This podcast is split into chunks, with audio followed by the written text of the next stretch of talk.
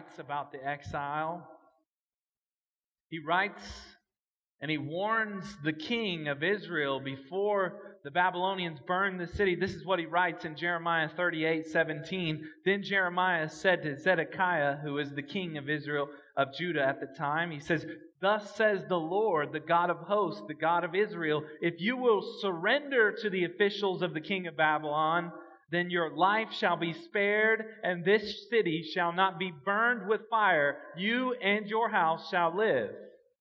But if you do not surrender to the officials of the king of Babylon, then this city shall be given into the hand of the Chaldeans, which is the Babylonians, and they shall burn it with fire, and you shall not escape from their hands.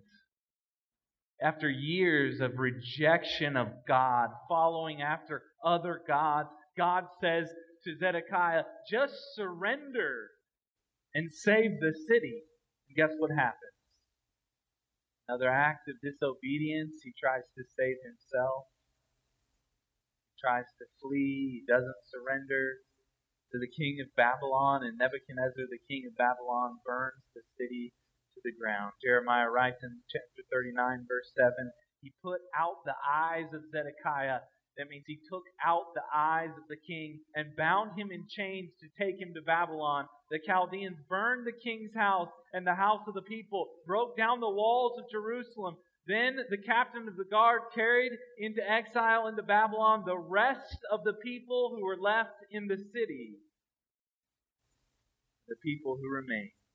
The captain of guard left in the hand in the land of Judah some of the poor people who owned nothing and gave them vineyards and fields at the same time.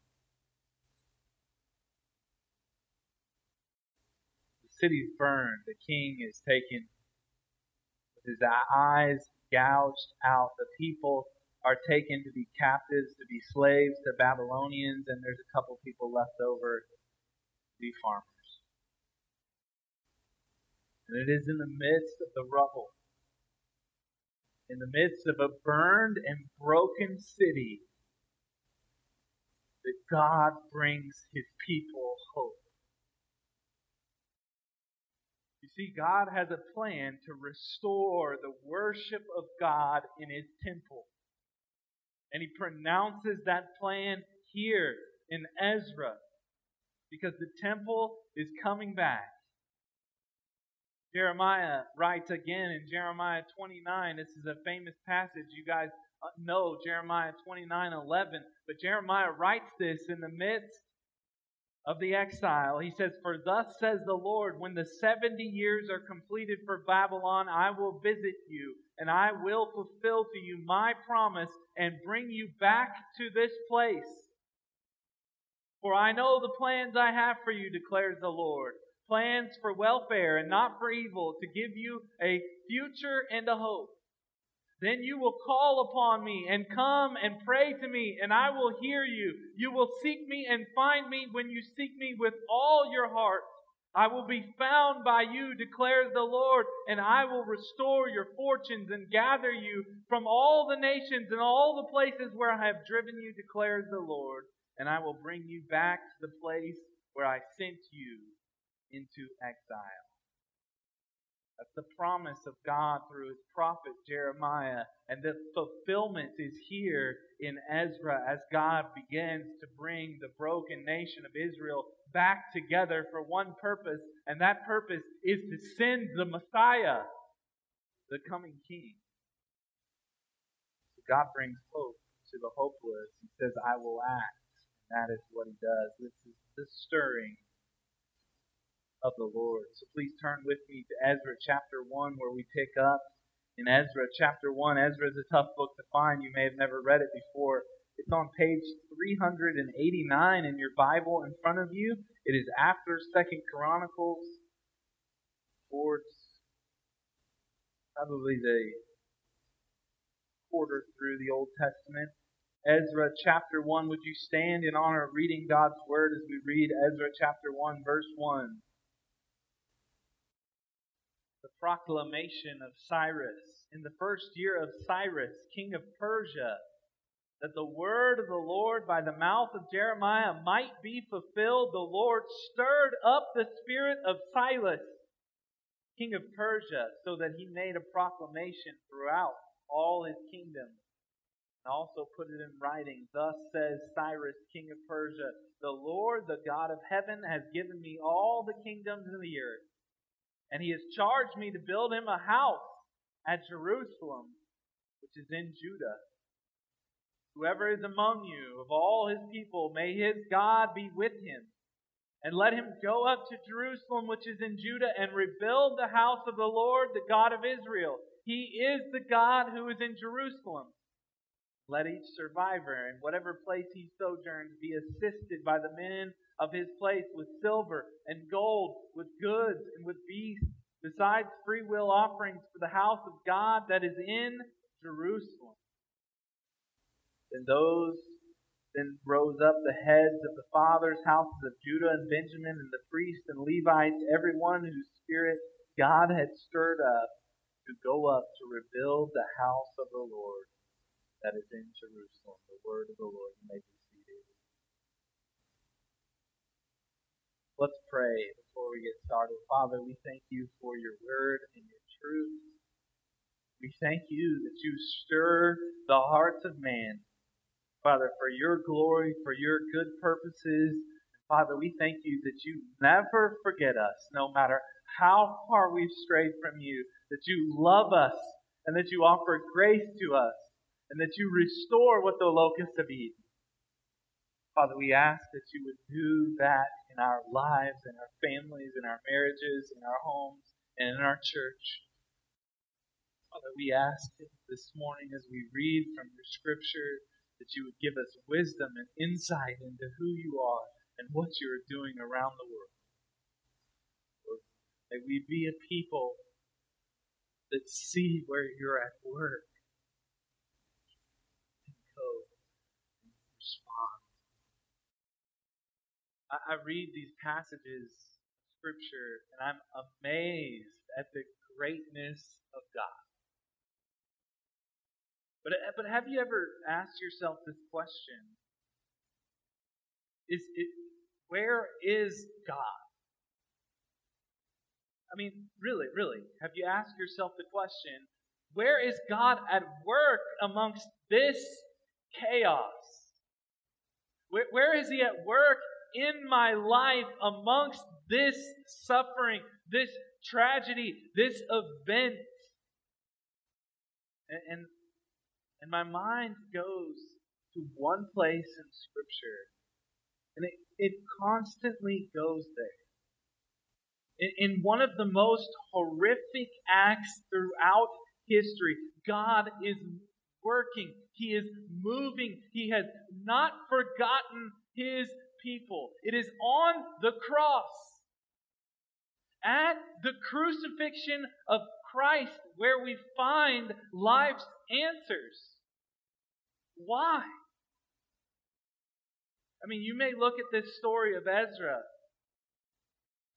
this time period, and say, why did the city of Jerusalem have to be destroyed? Why did God not want worship in his temple? Did he not want that?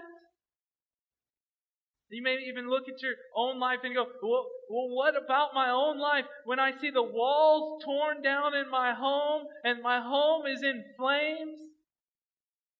Maybe, maybe you're standing amidst the rubble of a once beautiful place of worship. That's what they're going through. What is God doing in all this? I think back to what the disciples were thinking as Jesus hangs on the cross. Isn't he supposed to usher in the kingdom of God? Peter, as they look at Peter, the leaders of the disciples, he's denying that he even knows Jesus. And Jesus is upon the cross, bloody and, and, and beaten, and he says, My God, my God, why have you forsaken me? And, and right before he dies, he cries out, It is finished. And yet, in the midst of all of that, in, in the midst of all what seems as if it is chaos, God is doing something so great that we cannot even understand. The Son of God, Jesus Himself, is taking upon Himself the sins of humanity, the sins of the world, and on the cross, we see Jesus is working. God is working on our behalf.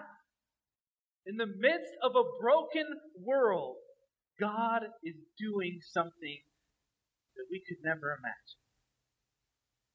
See, on the cross is where God set me free.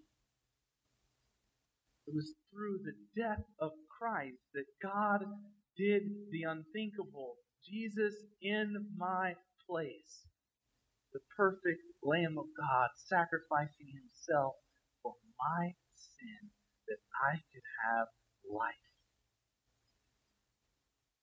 God was doing something great amidst the chaos upon the cross. We see the proof of that three days later when he resurrects from the dead. So amidst the rubble and the pain, amidst whatever you're walking through, God wants to show you He is working. He wants to show you His saving power, how He resurrects the people of God from nothing, and He uses a pagan, foreign, Persian king to do it The rebuilding of the temple, the place where God dwells. This is the stirring of the Lord. Ezra is a unique book. The first six chapters covers 80 years. And Then Ezra comes. We'll deal with that as we move forward, but let's look at it together in verse 1. In the first year of Cyrus, king of Persia, that the word of the Lord by the mouth of Jeremiah, which we read Jeremiah, might be fulfilled the Lord stirred up the spirit of Cyrus, king of Persia, so that he made a proclamation throughout all his kingdom and also put it in writing. Thus says Cyrus, king of Persia, The Lord, the God of heaven, has given me all the kingdoms of the earth. He has charged me to build him a house at Jerusalem, which is in Judah Whoever is among you, all his people, may his God be with him, and let him go up to Jerusalem, which is in Judah, and rebuild the house of the Lord, the God of Israel. He is the God who is in Jerusalem. The point number one this morning is this. What do we need to understand from the scripture? We need to understand number one. I heard somebody back here. God is in control. Amen? Amen. You see, the sovereignty of God is all over the pages of these scriptures. God is pointing us that He is in control. And guess who else He's pointing us to? He's pointing us to Jesus, the one who will rescue mankind. Because all this is working to send the Messiah, the one who is to come to rescue us from sin and death. Guess what happens 150 years before Cyrus, the king of Persia, a pagan king, issues this decree. 150 years before, Isaiah the prophet mentioned Cyrus by name. Isaiah chapter 44, verse 28. I'm going to read it to you. Stay with me, but listen to it. 44, verse 28 says, Who says of Cyrus, He is my shepherd, and he shall fulfill all my purpose, saying of Jerusalem, She shall be built, and of the temple your foundation shall be laid. Listen what else he says. Thus, thus says the Lord to his anointed to Cyrus, whose right hand I have grasped to subdue the nations before him, to loose the belt of kings, to open doors before him that gates might not be closed. I will go before you and level the exalted places. I will break in pieces the doors of bronze and cut through the bars of iron. I will give you the treasures of darkness and hoards in secret places, that you may know that it is I, the Lord, the God of Israel, who call you by your name. For the sake of my servant Jacob, which is another name for Israel, and for Israel my chosen, I call you by your name. I name you, though you do not know me. I am the Lord, and there is no other. Besides me, there is no God. I equip you, though you do not know me. The people may know from the rising of the sun, from the setting of the west, there is none besides me. I am the Lord, and there is no other. I form light and create darkness. I make well being and create calamity. I am the Lord who does all these things You think God is in control. 150 years before Cyrus makes the proclamation, God dictates him through the prophet Isaiah that his name will be Cyrus and that he will do what the Lord has commanded him to do rebuild Jerusalem. God makes well being and he creates calamity. He is in control of what's going on. So, 150 years before Cyrus decrees, Isaiah says that it will be Cyrus. We already read the prophecy of Jeremiah that it will be 70 years in which God's people will be in exile in Babylon. One problem is, is that Cyrus is the king of Persia. Remember, the Babylonians, Nebuchadnezzar, is the one who have taken the city, who have burned the city. So, how do you go from the Babylonians to the Persians? Well, you have to go to the book of Daniel for that. God is moving amidst the chaos. You have a young man named Daniel. You might have heard of him, Daniel in the lion's den, right? He's in exile. He's living in Babylon. He loves the Lord. He's elevated in the king's house as an interpreter of dreams for uh, the king of Babylon. And the king of Babylon has this bizarre event in which a hand begins writing on the wall, and some of the people are like, Go get Daniel. He can interpret dreams. Maybe he knows what's going on or what's written on the wall. Daniel interprets the dream, or interprets what's written on the wall. He says to Belshazzar, king of Babylon, God has numbered the days of your kingdom. He has brought it to an end. You have been weighed in the balances and found wanting. Your kingdom is divided and given to the Medes and the Persians. So, guess what? That very night, they, they clothed Daniel with a, a purple robe. He, he's elevated to the third ruler in the kingdom of Babylon. And guess what? The king of Babylon dies at the hand of Persia and the Medes. Now, guess who's the ruler? The Medes and the Persians. Guess what happens next? Daniel in the lion's den. You know the story? The king is tricked, and, and these guys get jealous of Daniel, and he begins praying, and, and so the king makes a, an edict that they can't pray, and, and, and the king is upset because he loves Daniel, but he has to throw him in the lion's den because that's the law. And so the king is, is saying, Daniel, may your God save you. And Daniel's thrown into the lion's den, and God shuts the mouth of the lions. And guess what? The king goes to Daniel. And the king says, Did your God save you? My God saved. My God saves guess what? The king writes to all the peoples, all the nations and languages that dwell on the earth. This is what he writes Peace be multiplied to you. I make a decree that in all my royal dominion people are to tremble and fear before the God of Daniel. For he is the living God, enduring forever. His kingdom shall never be destroyed, and his dominion shall be to the end. He delivers and he rescues. He works signs and wonders in heaven and on earth. He who has saved Daniel from the power of the lion's den. So this Daniel prospered during the reign of Darius and the reign of Cyrus the Persian. There you go. Daniel reigned. Daniel prospered during the reign of Cyrus the Persian. God is at work we don't even know. We don't even see. So, why did Cyrus declare that he would build a house for God in Jerusalem when he's the ruler over the kingdoms of Persia?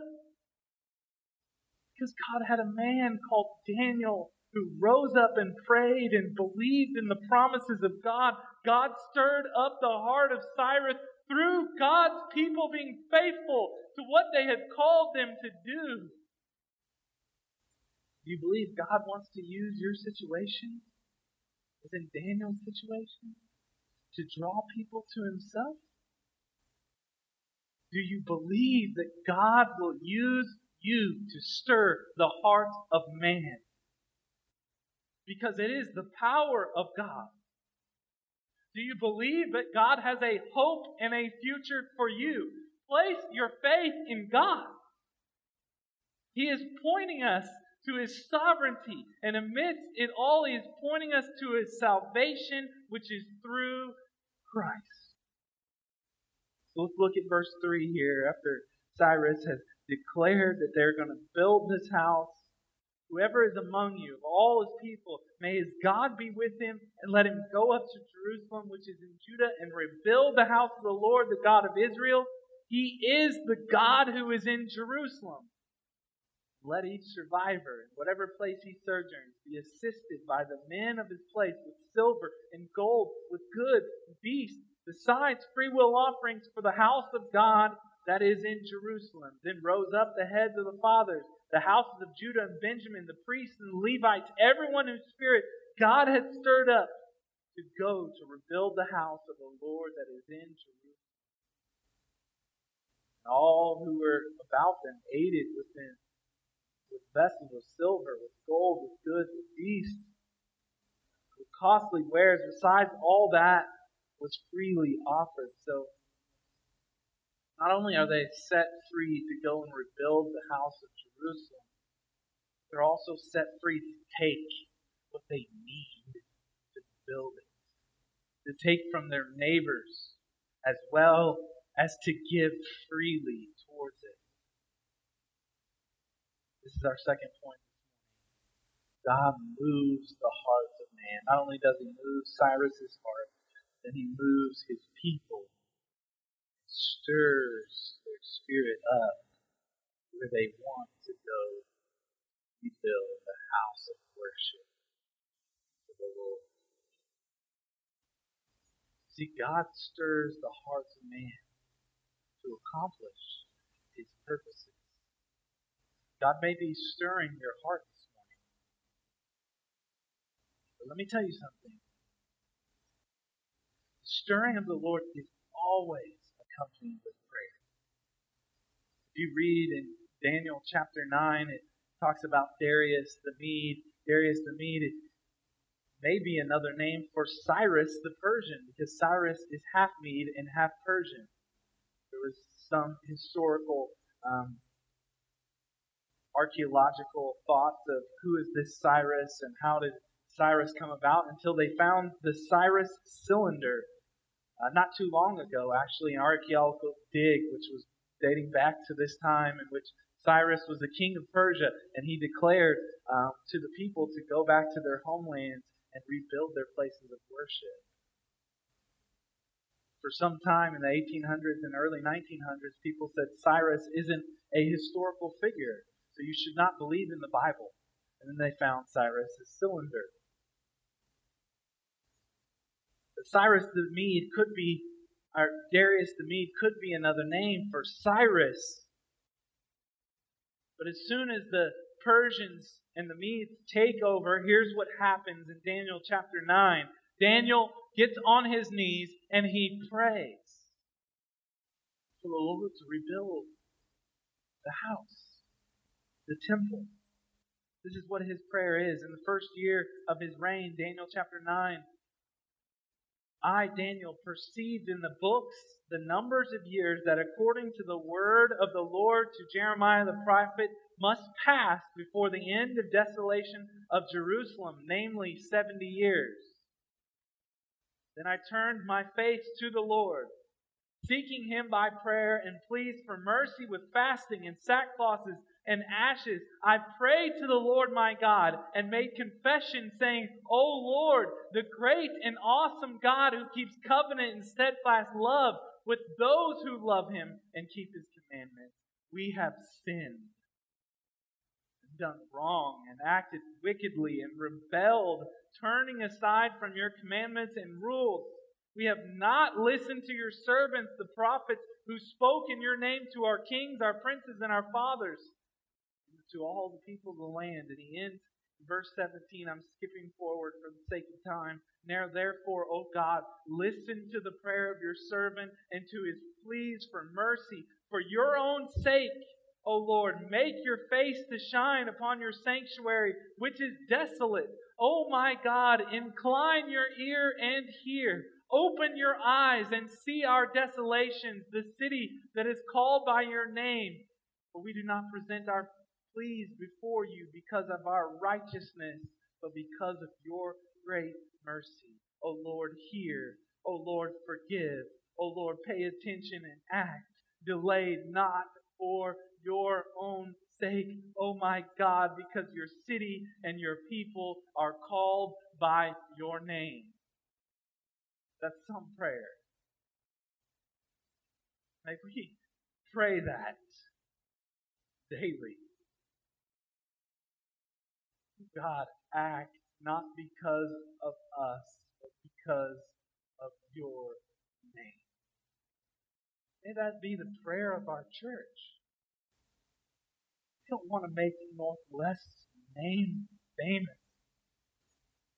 We want to make God's name. we see nothing happening in Scripture out of outside of God's people being on their knees in prayer for God to move, God to restore, God to rebuild. You want your marriage to be restored? You want your life to look different? You feel as if you have messed up royally? Guess what? God is wanting you to go to your knees, asking the God of the universe to intervene in the midst of your situation. And guess what? God intervenes in the midst of his situation, right in the middle of his prayer. And guess what happens? He's speaking, he's praying, he's confessing sin, and Daniel has a visitor, Gabriel. Guess what? Gabriel gives him a prophecy. And I almost skipped over this, but I can't. The prophecy is about 70 weeks. And the prophecy is pointing to the Messiah, to Jesus. God's ultimate fulfillment of his promises is through Christ, his salvation that he freely gives by his grace. Here's an excerpt from Daniel 9:24. 77s have been decreed for your people, so you are to know and discern that from issuing a decree to restore and rebuild Jerusalem until Messiah, the prince, there will be 77 sevens and 62 sevens.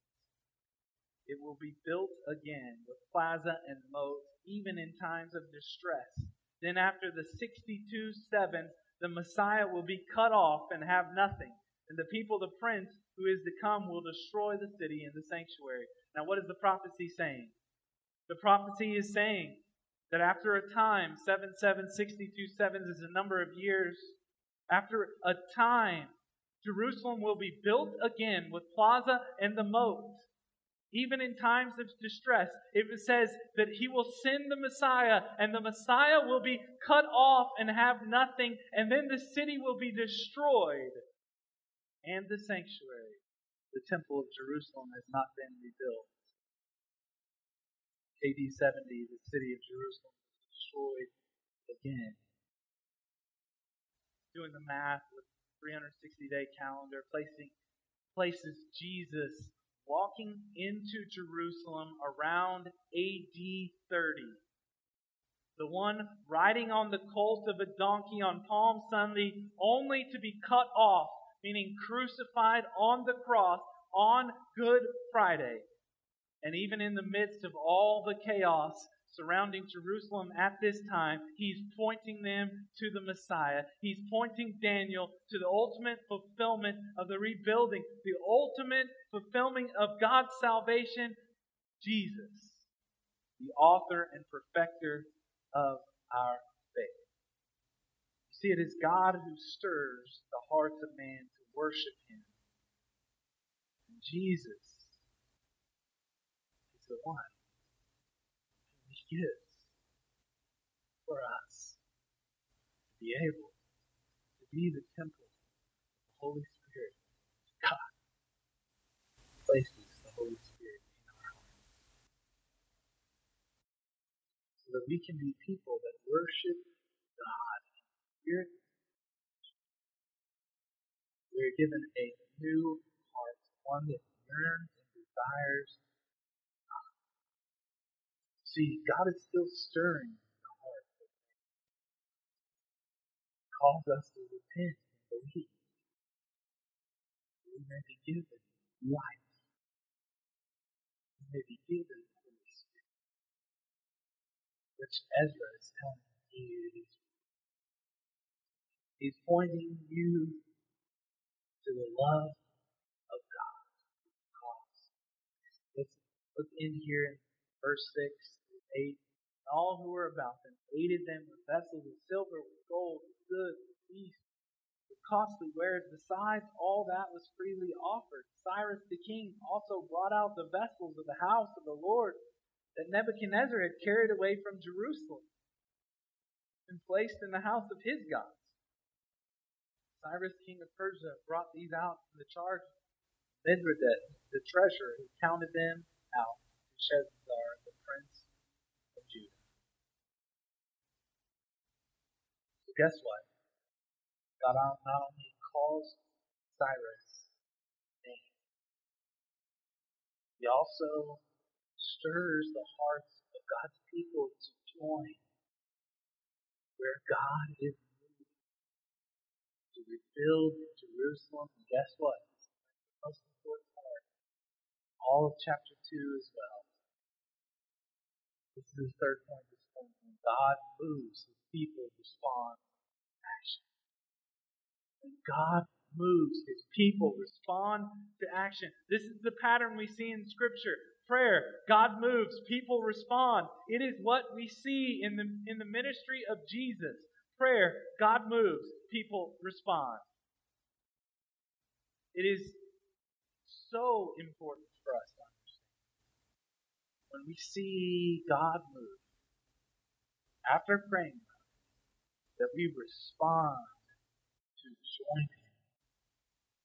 Now, these people, obviously Cyrus had to give up a ton of gold, silver. These people had to give up free will offerings. Their response was not only monetary, their response was going back to Jerusalem after they had made a, a home for themselves in exile in Babylon, their families, they're uprooting their families and moving back to a place that is decimated with nothing.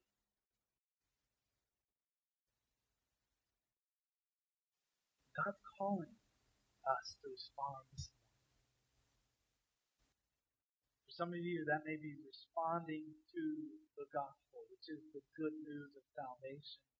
Putting your trust, your faith in Christ and saying, I believe upon Jesus. Some of you may be trusting Christ in baptism, saying, I have been crucified with Christ. It is no longer I who live, but Christ who lives in me. And now the life I live in the flesh, I live by faith in the Son of God who loved me and gave himself for me. Others, God is responding to where God is moving in our church. Maybe some of you have grieved the Holy Spirit in your life. Don't see God moving in your heart, in your mind, in your family. You need to repent get on your knees as Daniel did. For we have rejected to accept turn and find healing in His name. Some of us just need to begin to pray that God will do a mighty work in Oklahoma City. God would do a mighty work in 23rd Street. That God would do a mighty work with our family, within our home, within our small group, within our church. He would begin to move. Would stir the hearts of man to rise up, to be on mission.